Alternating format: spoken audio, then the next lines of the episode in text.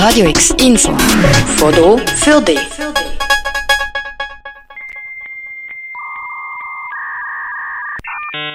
Vor etwa 40 Jahren hat es noch geheißen, das Internet mache uns alle unabhängiger, offener und sozialer. Es würde allen eine Stimme geben und zu einer Demokratisierung von unserer Gesellschaft führen. Wir spulen vorwärts ins Jahr 2023 und unser Alltag wird bestimmt von Big Tech. Was ist aus diesen Versprechungen geworden und wie können wir für uns bessere digitale Zukunft gestalten? Jetzt auch so kurz vor dem ominösen Web 3 mit den ganz ähnlichen Versprechungen.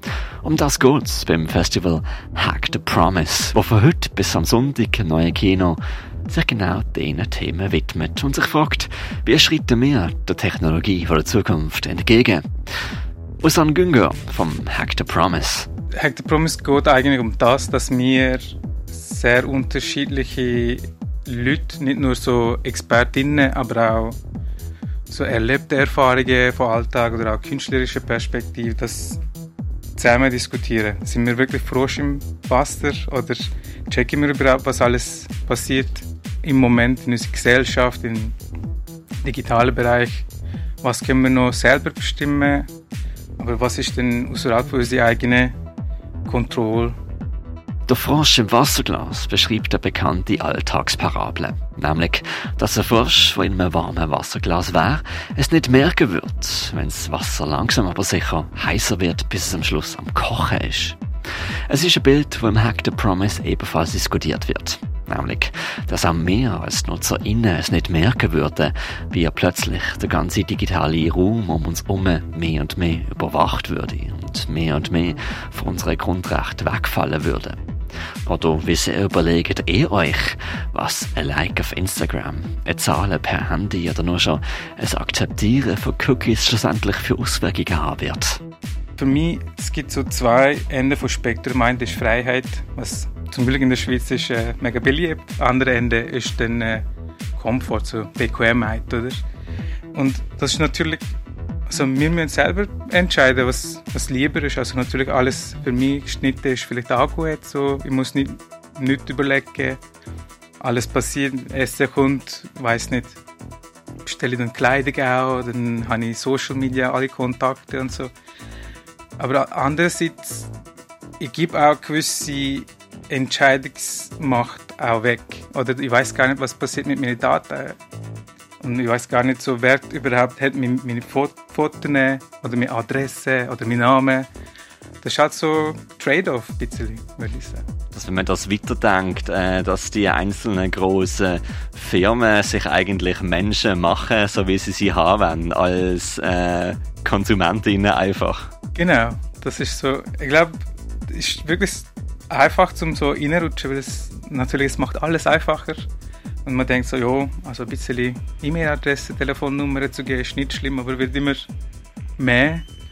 Und wo, wenn man da die Grenze ziehen, ist dann Diskussion ein bisschen. So Diskussionen sind auch für den Osan Güngor zentral gesehen und der Grund, warum er und drei weitere Gleichgesinnte zusammen vor einem Jahr den Verein Digitale Aussicht gegründet haben. Per Open Call haben sie sich jetzt ein dreitägiges Festival zusammen kuratiert, um gemeinsam die Diskussionen auch in die Öffentlichkeit zu bringen. Der Clou davon ist, dass Menschen aus den verschiedensten Sparten eingeladen worden sind, die referieren, Workshops geben, Kunst zeigen oder Performances machen. Und da sieht man halt im Programm, unsere Webseite ist das so unterschiedliche Perspektiven. Wir haben äh, Künstlerinnen, wir haben zum Beispiel jemand hat einen Workshop vom Medizinbereich, und wir haben Filmvorführungen mit äh, Regisseuren, Q&A-Session nachher. Wir haben äh, Kunstinstallationen, Videoinstallationen, wir haben interaktive Installationen. Wir haben mega viele Talks, wir haben zwei große Panels mit äh, internationalen Gästen, so Akademikerinnen. Das dreitägige Programm ist dicht, aber auch relevant. Auf hackthepromise.org sind da color-coded die vier großen Überthemen. Ethik und Gesellschaft, Kultur digitale Selbstverteidigung und auch Austausch und Vernetzung.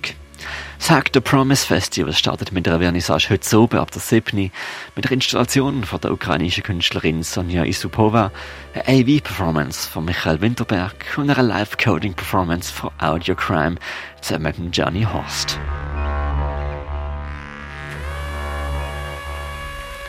Am Samstag und Sonntag dann gibt's Themen vom Frosch im Wasserglas zu digitalen Finanzsystemen, einem Check-in-Desk für digitales Unbehagen, einem Film über einen Alltag aus dem Blickwinkel von einem Smartphone. Es gibt weitere Themen zu AI und der kolonialen Tendenzen davon, Inputs zu Gender, Utopien, Clouds und Zukunftsversprechungen. Oder nochmal vom Punkt gebracht vom Osan Güngo. Wie können wir halt das Versprechen hacken, damit wir selber bestimmen, nicht jemand uns einfach das Versprechen gibt. Das Hack the Promise Festival findet heute zum ersten Mal statt im neuen Kino an der Kliebenstrasse 247 und es geht bis am Sonntag. Das ganze Programm findet ihr auf hackthepromise.org. Für Radio X, Mirka Kempf. Radio X, mehr Kontrast.